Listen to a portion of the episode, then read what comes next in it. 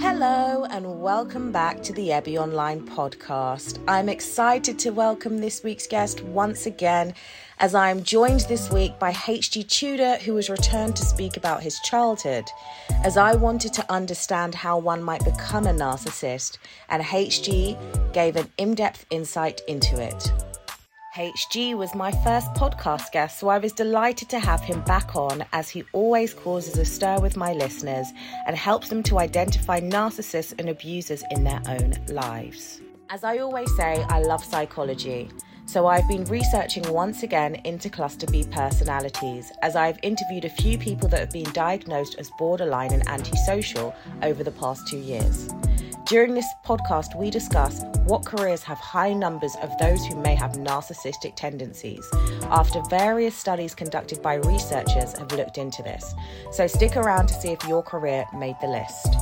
We also discuss the ongoing speculation that Meghan Markle might be a narcissist, and H G Tudor breaks down why he thinks she scores highly on the spectrum due to her behaviours.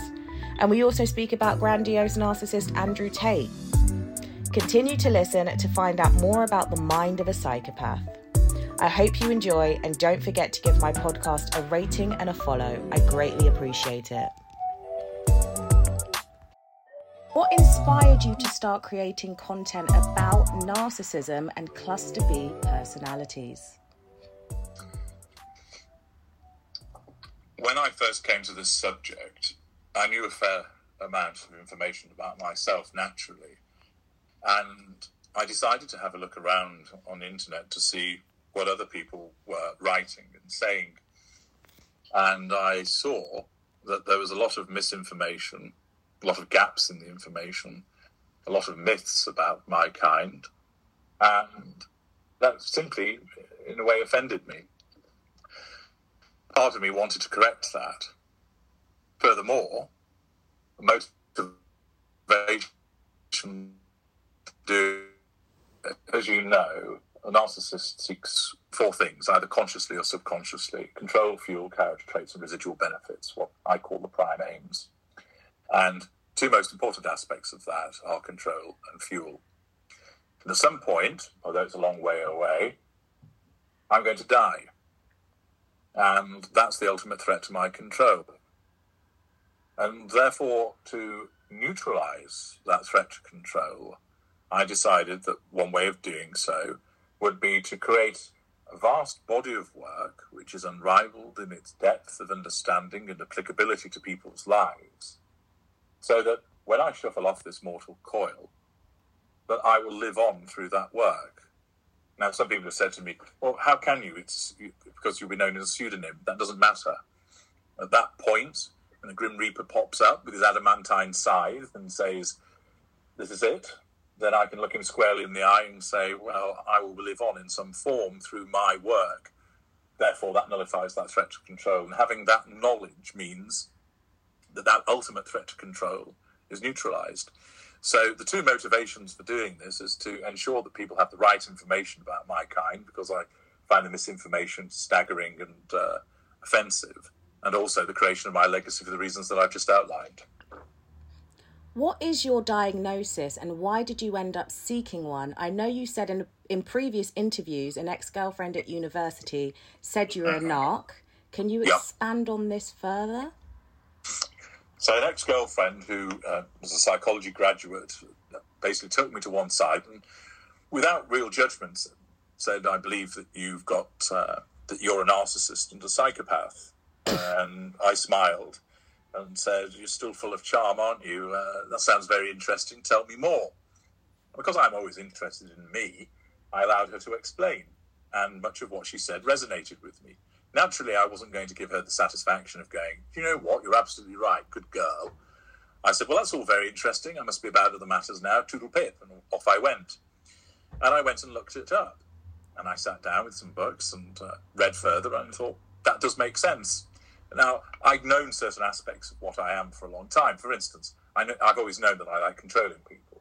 I'd always known that I get off on uh, manipulating people, that I find it entertaining to screw with people because I get bored very quickly. I've always known that I don't care about people. I've always known that I've been set apart and superior to them. But I never had a name for all of the, the collective behaviours. So she provided me with that. And then in due course, as a consequence of my involvement with the good doctors, I was provided with the formal diagnosis. Not that I needed that, but there it is. What was the diagnosis? Was it social... Narcissistic personality disorder and antisocial personality disorder. So, which is, uh, of course, there's no specific diagnosis given by the professionals of psychopathy. But that's essentially what it is. And would you describe yourself as somatic, covert, or elite? What what would you what do you see yourself as? Well, I don't like the term covert as a description of a narcissist because I find it uh, way too wide. Um, there are covert behaviours, absolutely, but my classification that I use in my own lexicon is that in terms of my cadre, it's elite, which is an amalgam of both somatic and cerebral. So I like the fine things in life. I like the beautiful people. So I don't want to be seen with a bag of hammers. I want an attractive partner on my arm.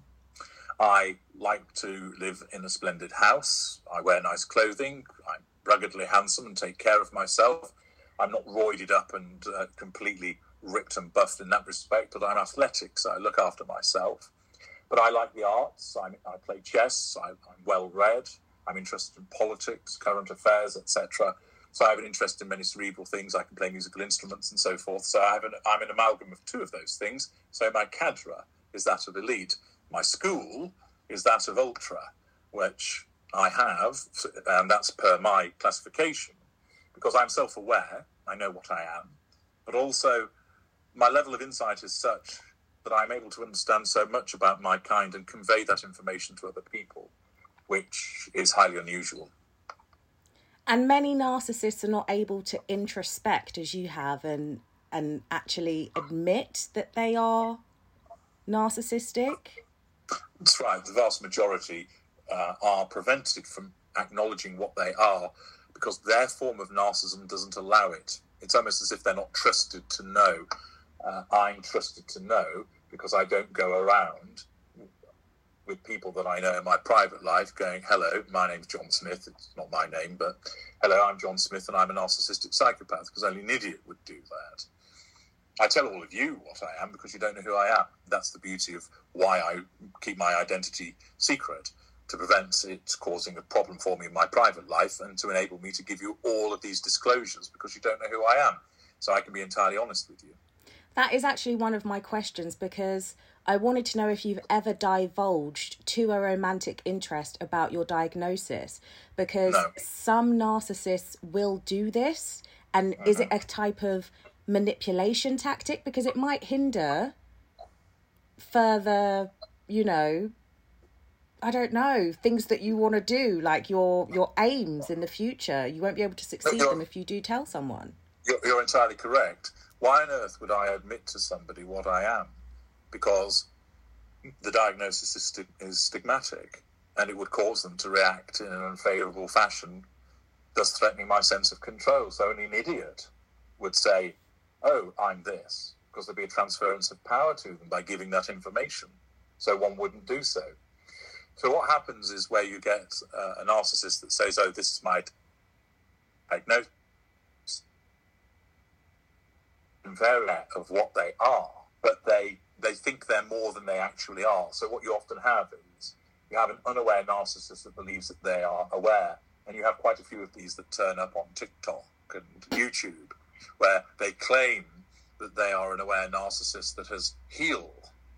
In actual fact, they're either not a narcissist and have thought that they are, but they're not, and they might have had some other problems which they've overcome, or they are a narcissist. They're unaware as to the type they actually are. They think they are aware, but they're not. And what they're doing is, by saying, oh, I'm cured, when they're not, they're manipulating their audience. And it's an, an instinctive, subconscious manipulation. And in the same way, a narcissist might say to his girlfriend, yeah, uh, you know, I've been diagnosed as a narcissist. That is a, a disclosure that an aware narcissist would never make. And what's happening there is that the unaware narcissism is allowing that unaware narcissist to give away the diagnosis in order to try and engender a sympathetic response from the victim. I've seen, as you said, people on TikTok. There are quite a few big ones.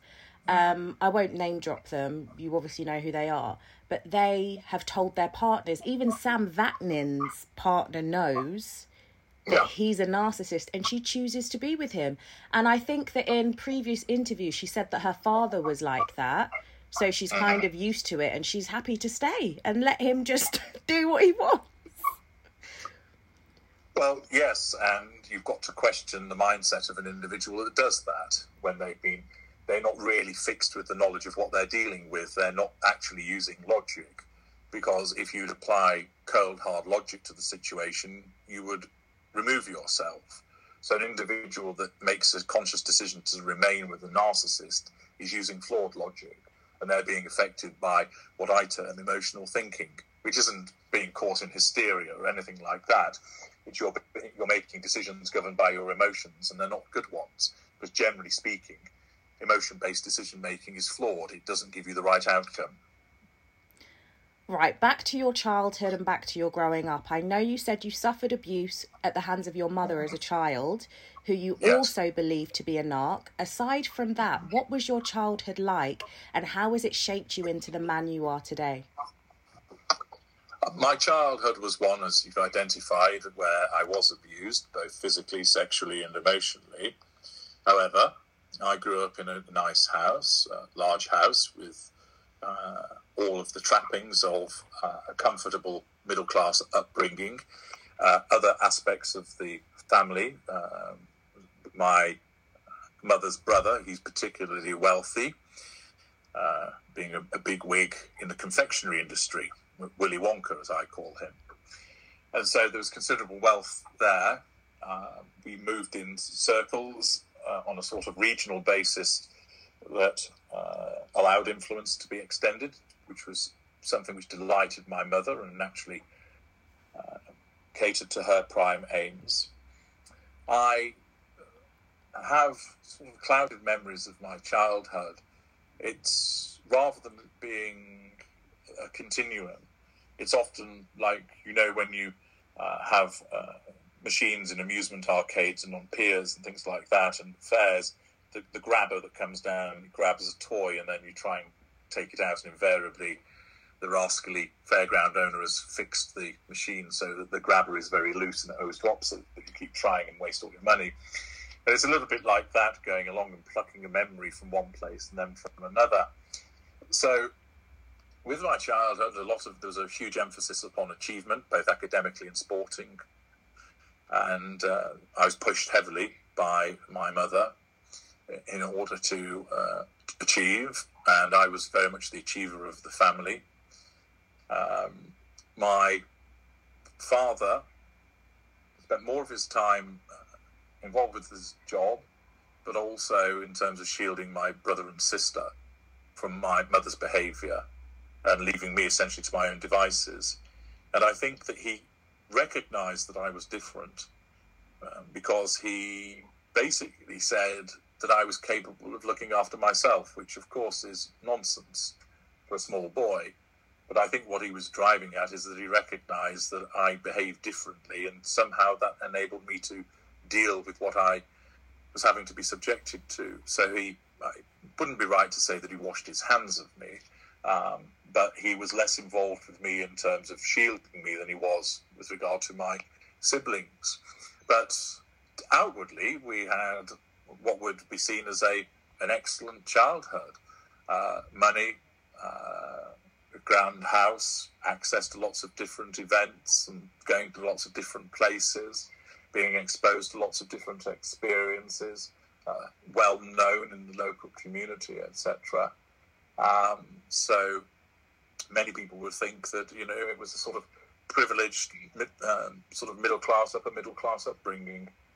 Um, we interacted with a variety of uh, interesting and well-known characters, some of whom were quite famous. Um, and um, what I, the behaviours that I saw in relation to my mother, when she interacted with other people, in a sense also forged an understanding of how power is so useful. I would see the way that people would scurry around her, kowtowing to her. And I thought, well, I want that. I want people to respond to me in the way that they respond to her. She was very well regarded by many people because of the facade that she operated and still operates to this day. So that's a bit of a snapshot of uh, an aspect of my childhood. Did you go to boarding school? No. I was going to say, because I've seen a lot of stuff on boarding school and how it helps people to turn off their emotions, like people in, in Parliament and things like that, and it kind of drums it into them to just succeed at their own aims. But I'll leave that to one side. What uh-huh. kind of antisocial behaviours did you engage in during your youth? Did you start fires, get into fights, or did you use manipulation tactics to succeed at your aims? Fire has always had a particular fascination for me. Why is that? I'm sorry. Because it's in all of the books and I just don't understand. It's beautiful watching a conflagration that you've created and the power that's associated with it. The beauty of flame is that it's all-encompassing. It doesn't distinguish, does it? It burns everything that it touches, whether that's flesh, fur, wood, whatever it is. So to be able, from just the striking of a match, to watch that yellowy-orange flame spring into life and then apply it to the oil-soaked rag, petrol-soaked rag, which then lights up with those dancing blue flame underneath the orange and yellow, and then pause for a moment to recognise that in your hand you have that power of that Molotov cocktail, and then to hurl it towards the target.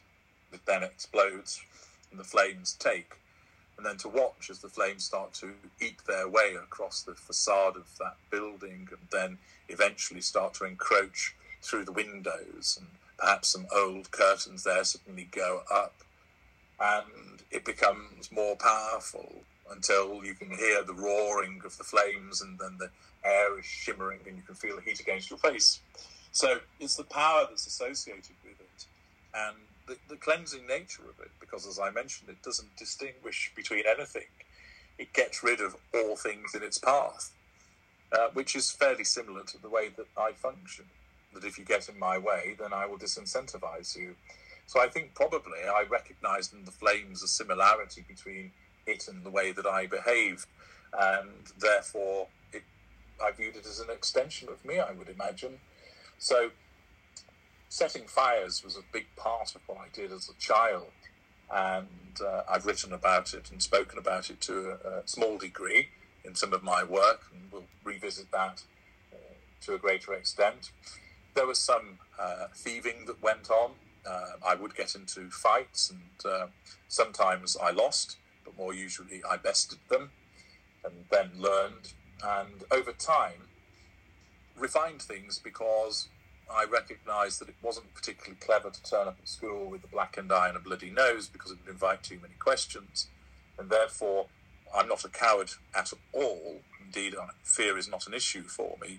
But I recognise that too many questions is ultimately threatening of my control. And therefore, it's much better and more fun, in a way, to get somebody to do something without necessarily having to apply force.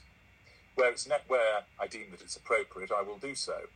But in most, many instances, I see a particular finesse in getting the appropriate outcome through the application of charm, or uh, bamboozling somebody through intellect, or the promise of gain for them, causing them to do what I want as a consequence primarily of the words that I use.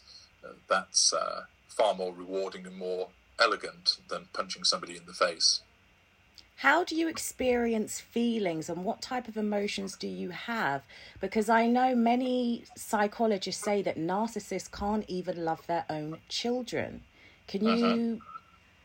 explain a bit more on how you empathize, or you feel emotions, sadness, pain, loss, regret, happiness?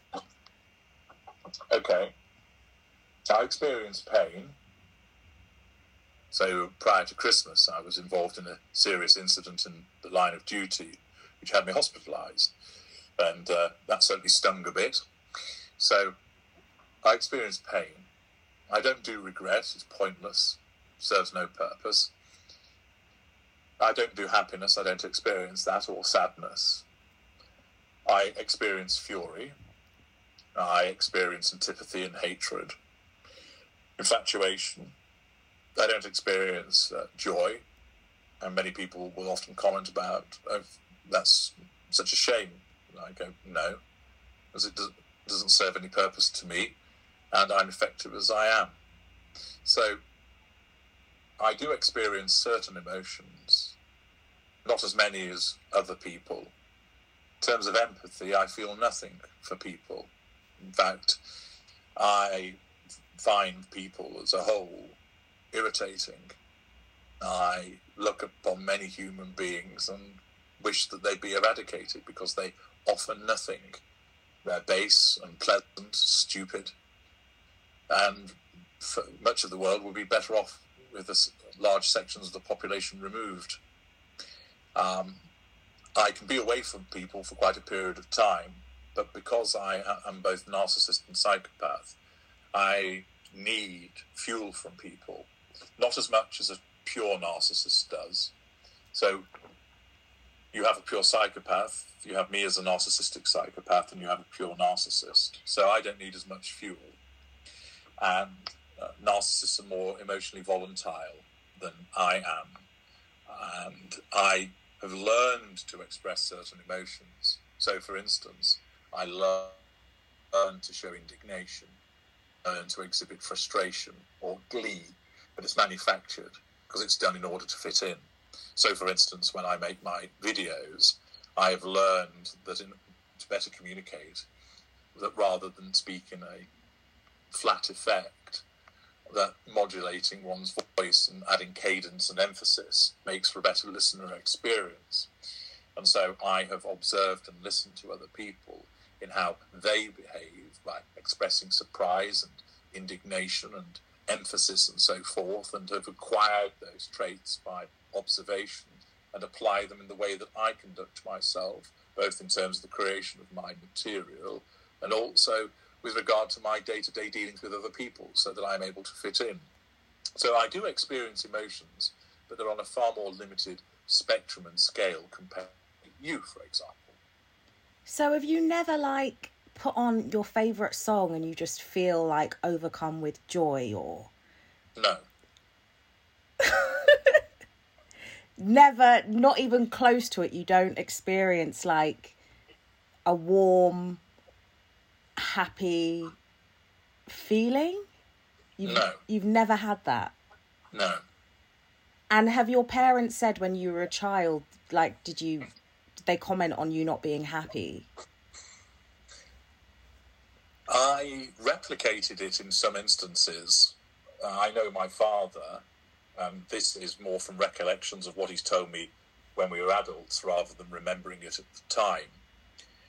He would say that I was always worried about you, H G, because you never looked happy.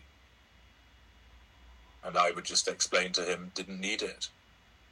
And it was more that I remember my brother and sister. They would often think that I was an alien, and they would effectively refer to me as such because I wouldn't respond in the same way that they would do. And I would ask questions of them. And I'd say, why are you jumping up and down? It's because they were excited. And they would look at me as if to say, what kind of question is that? But I've always had an intellectual curiosity as to why people do as they do. That's just the way that I am, and of course it's part of making me more effective, because by understanding people it makes it easier for me to do what I need to do with them. And so with my brother and sister, I remember seeing somebody crying, and I would say, why is water leaking from their face? And they say, they're crying. And I said, what's that? And they both looked at me with bemusement, but I learned, and then thereafter I understood what it was. So I recognised that when somebody was crying, uh, that they were suffering some kind of hurt, perhaps a physical pain, or then later learning it was an emotional pain. Then I also learned that, of course, people experience tears of joy, which was interesting to find that there were flavours of tears, if you will. And have you, like, practised your emotions in the mirror? Can you make yourself cry on tap, like an actor? I have practised my sort of facial responses and tone of voice, you know, to show, for instance, concern, uh, to show delight and, and, and such like. Um, not so much with crying, because I regard that as a weakness. So if I really needed to, I could possibly squeeze a tear out, but I potentially might have a prolapse at the same time. And how do you seek out your victims? What are you looking for? And have you ever been in a situation where someone, apart from your ex-girlfriend at university, have they ever realised what you are? I think, to answer the second question first, I think there are some instances where people realise there's something, in inverted commas, wrong or different about me. They don't necessarily realise that I'm a narcissistic psychopath. They just recognise that the way that I treat them is abnormal and problematic, and therefore when it's happened on a repeated basis, they form the conclusion there's something just not right about me, but they don't turn around and say, oh, you're a narcissistic psychopath. And with the first question, how what's your well for you personally, what type of victim do you like? Do you like rich, wealthy women? Do you like women you can gain something off of? Do you like emotional, empathetic women? um What's your... Well, I don't, I don't just interact, of course, with women. Uh, I choose women as my intimate partners. Um, but my victims will come from both male and female, young and old, et cetera. Because anybody that I interact with, I have to control. Now, I may have a brief interaction with them, achieve the control that's required, draw some fuel from them, and then move on and never have anything to do with them ever again. But somebody that I would specifically target, it's a combination of factors. Um, with regard to being the narcissist, of course, I, I need to obtain control. But my psychopathy also relates into needing to control that person. Fuel is simply an aspect of my narcissism. The character traits come from the narcissism as part of the creation of the construct. And the residual benefits are linked both to my narcissism and psychopathy. One of the residual benefits is alleviating the boredom that I experience, which comes from my psychopathy. So in terms of selecting a victim, there are individuals where, in essence, one can just tell that they're ripe for being a victim. And the reason that one can tell is that some people would say, oh, it's a, it's a feeling, it's a hunch. It isn't. It's a subconscious assimilation of the behaviour and mannerisms of that individual, which I, as a predator, have had attuned so that I'm effective, in the same way that a lioness is able to pick out which gazelle to take down. It doesn't sit there and think about it. It just knows, but it's picking up on signals, and I do in the same way. But I amalgamate the two. So what I do is I... through what I am, assimilate that information, and also part of its way that I've trained. And then I consciously look for aspects as well in terms of the person showing emotional empathy.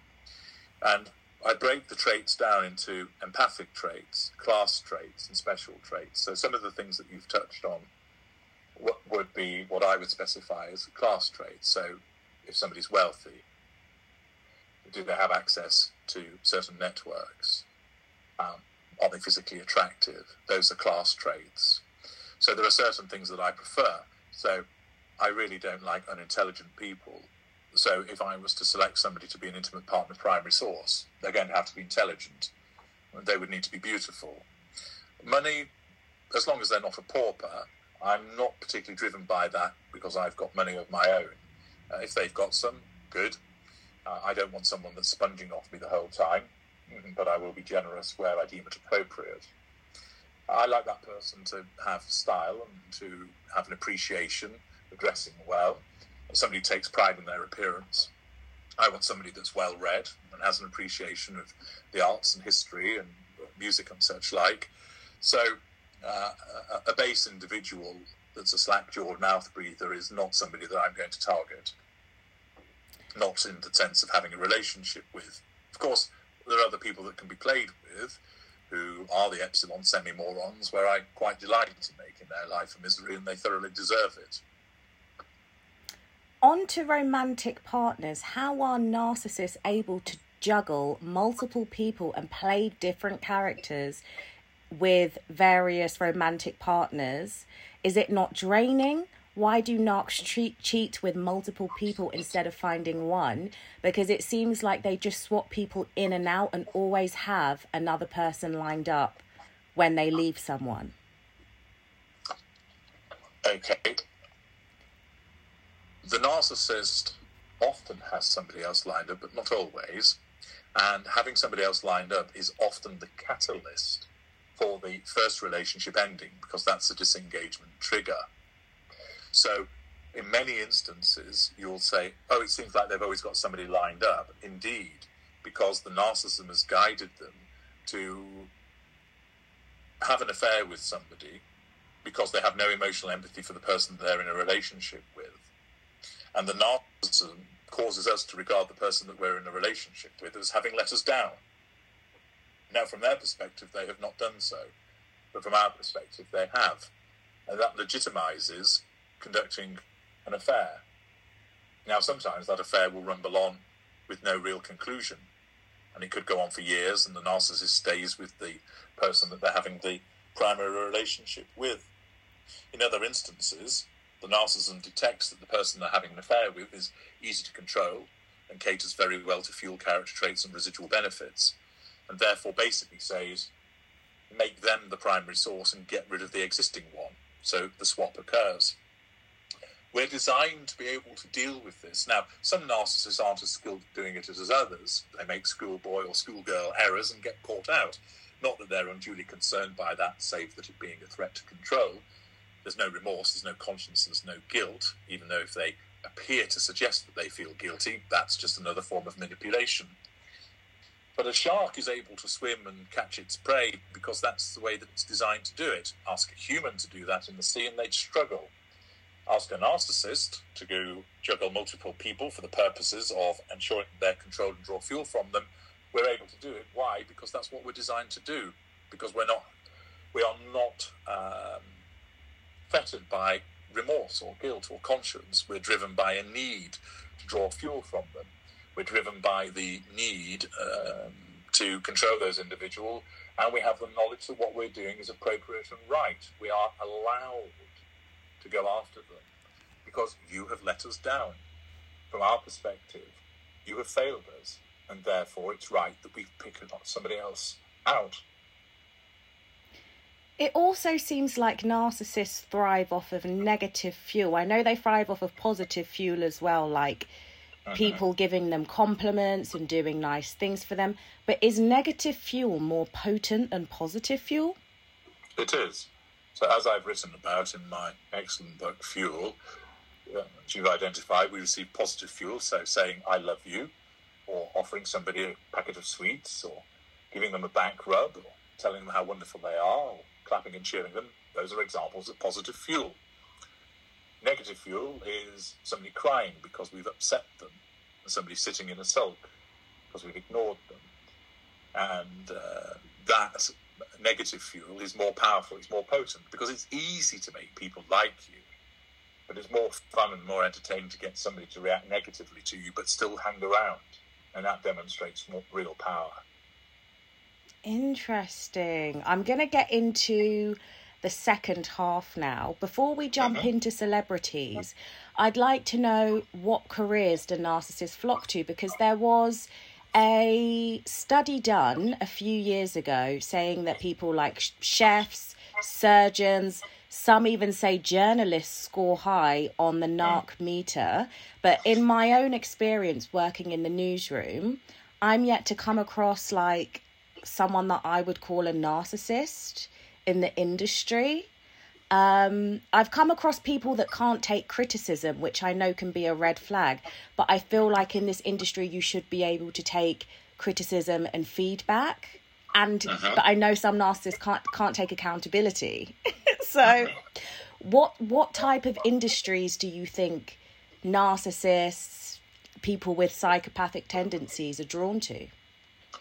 Well, it might be that you've not come across any in your newsroom because you work for the Daily Empath. So you may just be fortunate that there aren't any there. But journalism is an area that attracts our kind. Uh, medicine is one, doctors and surgeons, both in terms of narcissists and psychopaths. Indeed, you would want a uh, psychopath operating on you because the psychopath doesn't regard you as a person. You are uh, a playing field on which to show off his talents. And the hyperfocus that we have is precisely what you need at that juncture, that he needs to be focused on delivery of the surgery so that you survive.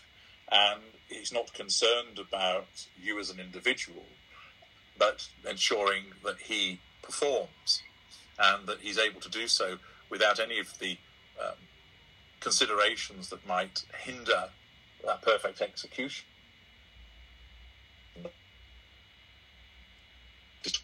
The observance of his talents. Other areas, politics is an obvious one. Uh, that attracts many of our kind because of the fact that wielding political power enables you to control possibly hundreds of millions, if not billions of people. It allows lots of fuel to be drawn. There's access to so many different character traits. And of course, oodles of residual benefits, the management of a facade, huge amounts of money, influence, networks. So politics is uh, one that's very much uh, a nest of narcissists. Uh, the entertainment industry, part of that, of course, is the uh, you have certain narcissists that revel in showing off and therefore being able to do that and essentially not feel silly when doing so is a positive attribute. Of course, uh, being able to take on different roles by being a- an actor Uh, enable someone to be that show person on the stage and obviously literally be an actor if they go into that profession. It allows lots of control by having a rapt audience and then, of course, becoming potentially famous. Fuel, of course, for people's reactions to you, shouting your name and clapping and cheering you. Um, character trait acquisition, taking on the aspects of other people to be that performer, being an amalgam of others. And again, residual benefits in terms of money and networks and facade. So the entertainment industry is big, so that would be pop stars, rock stars, actors and actresses, uh, authors. Uh, you would also have uh, the law and law enforcement, because, of course, wielding power through the application of law and, in some instances, being responsible for somebody's livelihood and in certain jurisdictions their life if they were facing the death sentence. That, of course, is particularly powerful. The ability to pass sentence on somebody, so being in the law as a judge, that also allows access to the prime aims. So you'll find that uh, there are certain many professions which attract our kind, uh, and you, you will find that there's many narcissists that are involved in it. The world of business, of course, as well. Um, the ability to create a company that then, of course, that wields power over those employees and its customers.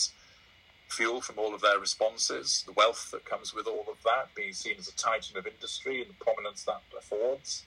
So maybe whether it's tech entrepreneur or uh, the inheritance of an existing, uh, perhaps more traditional industry. Again, getting there. And, of course, to get to the top of these professions and industries, et cetera, uh, invariably, though not always, but invariably our kind are suited to that because of there's the drive to succeed, because that brings with it the rewards of the prime aims and the ability not to be concerned about trampling on other people and casting them to one side and being affected by hurting people's feelings, because those things hinder. So there's many attributes of the narcissist that ensure that we're quite ideal to get to the top in many of these industries and sectors and professions, and certain ones are certainly festooned with our kind more than others. Uh, those are just a few that spring to mind in the context of today's discussion. Can you explain why many people believe Meghan Markle is a narcissist due to her isolating Prince Harry from the royal family? And do you think Prince Harry will ever leave her and return to the U K? What's your opinion? Well, the short answer is you can go and watch all of my videos about her on my YouTube channel, which give you oodles of evidence as to why she is what she is. But in essence, she operates with a sense of entitlement. She believes that she's allowed to pass proclamation about other people, but they are not allowed to criticise her. If you criticise her, you're deemed to be a racist and a hater or a misogynist.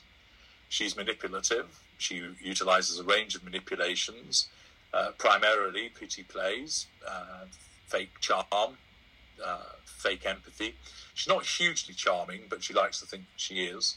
She operates a facade of believing that she's a kind and empathic person and that she actually cares, although her actions demonstrate that she doesn't. She has no accountability for her actions. She repeatedly tells lies, revises history.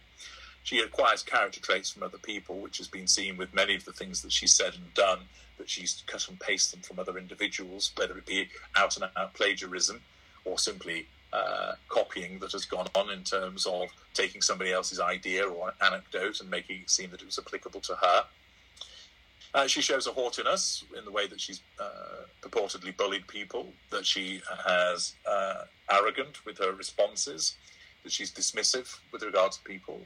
She shows magical thinking. She believes that she's hugely successful. She believes, in essence, that everybody thinks she's wonderful, and if you don't, there must be something wrong with you, and thus you are a hater and a racist and a misogynist.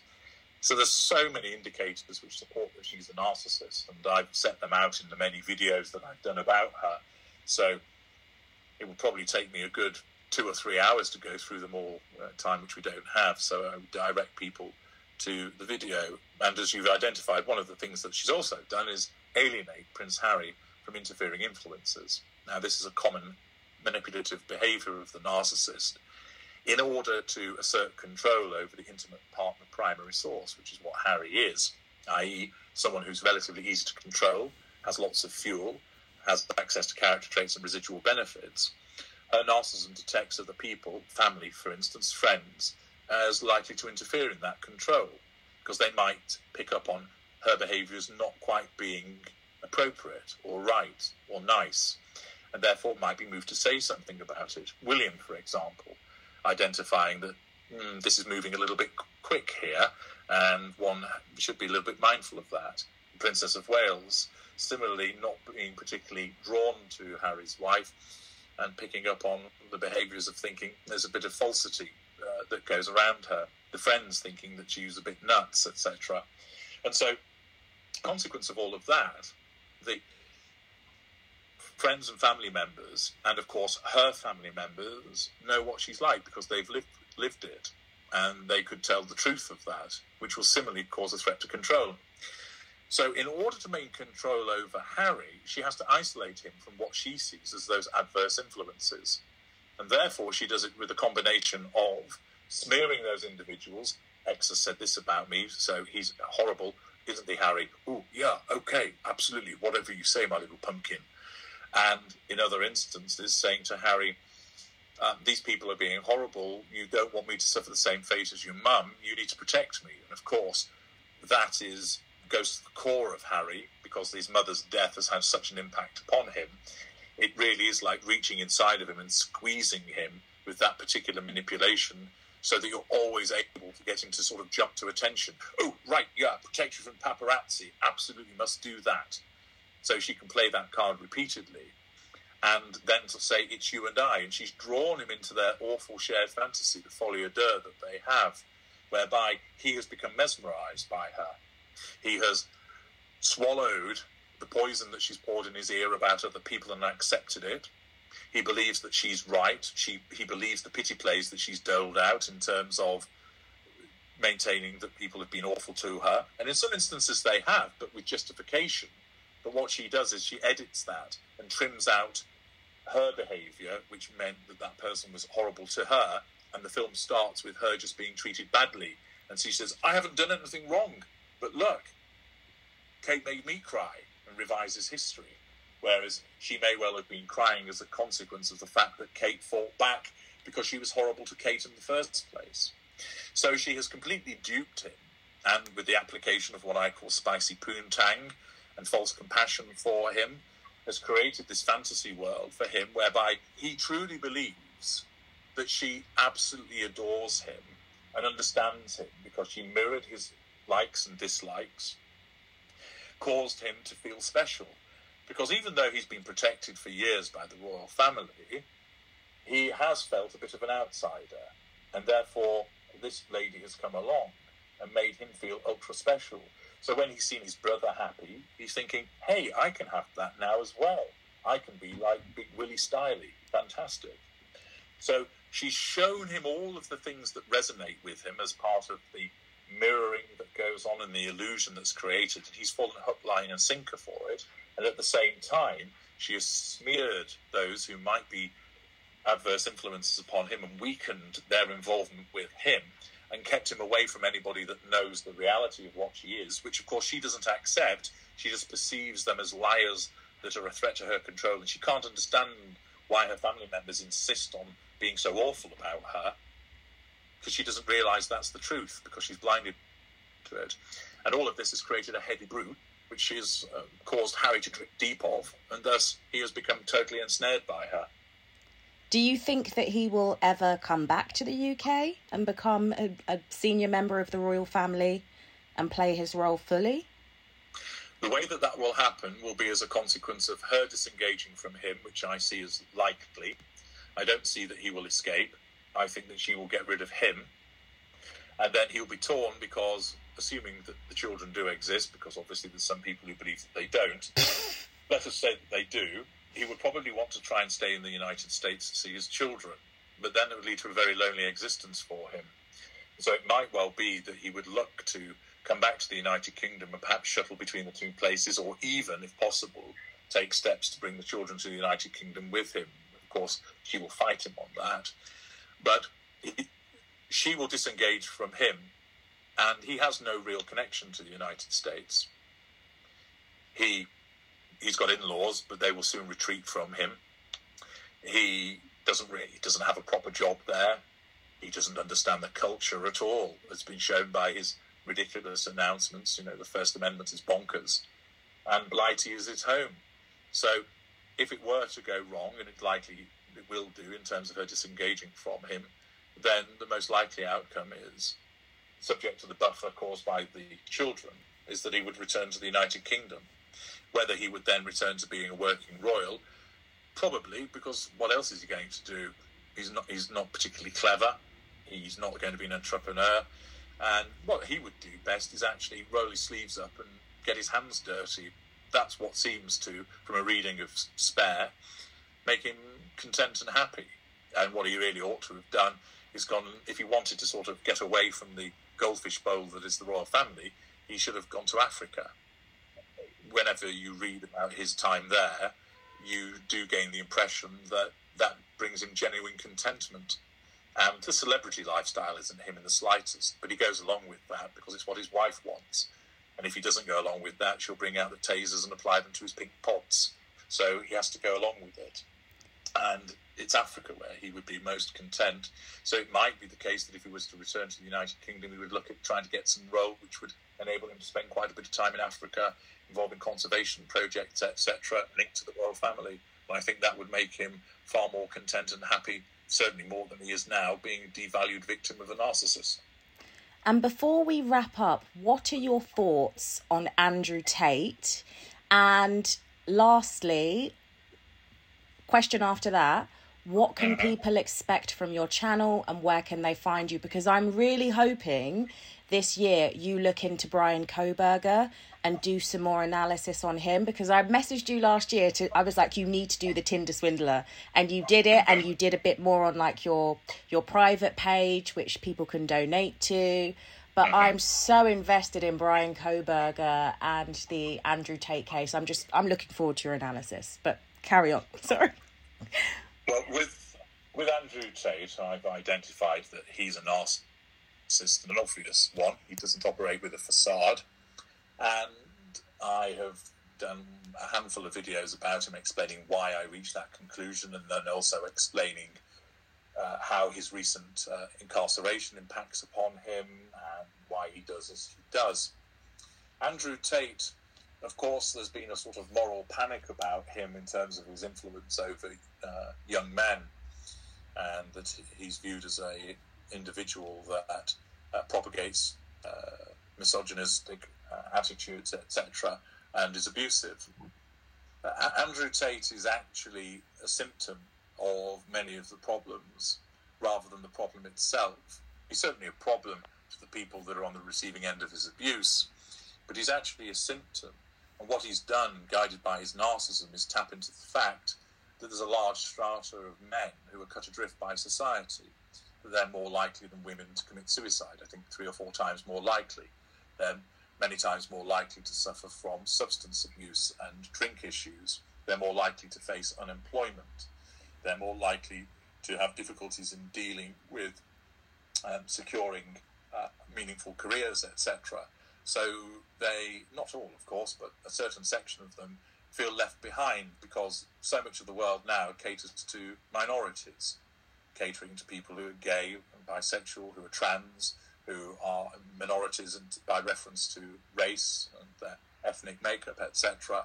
So there's a large swathe of men that feel that there's a lot that caters towards women and supporting them, and they have been cut adrift. And Tate has picked up on this, so he's got some nous in that regard. And what he's done is he has created, through his narcissism, this idea and you basically go around and bang women and treat them like an object and drive fast cars and you can make a load of money, et cetera. That that's reclaiming being a man in effect. And if you follow what I tell you to do in the way that you treat people and specifically how you treat women, you'll be successful and you should go back to sort of being that chest-beating individual. Now, all of this is driven by his narcissism, that he has no emotional empathy for the individuals that he abuses, nor does he have any emotional empathy from those, of course, that he seeks to guide. He's simply using them as a means to get to the prime aims for himself. He's an obvious example of a narcissist, and as I often mentioned, it quite entertains me because he looks like a talking toe, and he's very see-through the way that he behaves, but I understand why he's become successful, because he has tapped into a large section of society that has been abandoned or feels abandoned. And therefore, one has to say, well, yeah, he's met with that success. Of course, his narcissism, with its collateral consequences, has meant that he's ended up where he's ended up at the current time. And I should imagine on day one hundred seventy-nine, he finds himself charged with a variety of uh, offences appertaining to the allegations of sex trafficking. So those are some of my views in relation to Andrew Tate, and to understand more about him, as I've mentioned, there are videos, and those videos can be found on my channel, which is H G Tudor, Knowing the Narcissist, the Ultra, which is on YouTube. I also have a blog, NarcSite, N A R C S I T E dot com, where there are thousands of articles which you can read to understand more about my viewpoint of the world and that of my kind, and practical information. There's a knowledge vault which can be accessed in the menu bar at narc site dot com and in the video description on YouTube, with over two hundred products that both educate you and entertain you. And if you need to access my specialist advice and expertise, you can organise an audio consultation with me. Details again in the video descriptions or in the menu bar. Thousands of people have done so and have found that I've been able to assist them in understanding what they've been dealing with and achieving freedom. So I'd encourage anybody listening who thinks they're involved with a narcissist, whether it's romantically or in their family, socially or work, to access that channel and my blog. And I also have a presence under H G Tudor, Knowing the Narcissist, on Twitter and also on uh, Facebook. And you can access a lot of material for free. And then if you need any more, you can access the paid services also, and find your way to freedom. And what can people who start following your channel or are already following it, what can they expect from content that you're going to be pumping out over the next couple of months, and what's your main focus this year? Uh, forthcoming work, uh, there will still be an eye kept on Harry's wife, because she's just so prominent and so many people like to watch those videos, though I find her boring. Um, there's going to be further analysis of famous and infamous people, which will also include true crime material as well. I know people find that interesting. There's going to be more work on empaths. There's going to be a series which will be telling you more about the various schools and what all of that involves, and also the cadres. There's going to be more work about my psychopathy, specifically about that, and particular material which tells you the differences between a pure narcissist, a narcissistic psychopath, and a pure psychopath. So there's a lot more work to come. I'm going to, I've also started narrating my books, so the audio books is finally going to start being made available. It's going to take a bit of time because there's a huge body of work to get through, and there's a, it takes a while to narrate them, but your glorious narrator is doing that, so they'll be available. And I will also be looking at trying to complete other written works that have been started, for example, Little Boy Lost and Asylum of the Grotesque, The Creature, amongst other things. So much to enjoy and plenty for the ultra to get on with. Sounds good. Thank you so much. Thank you for listening. I hope you enjoy, and don't forget to give my podcast a rating and a follow. See you soon.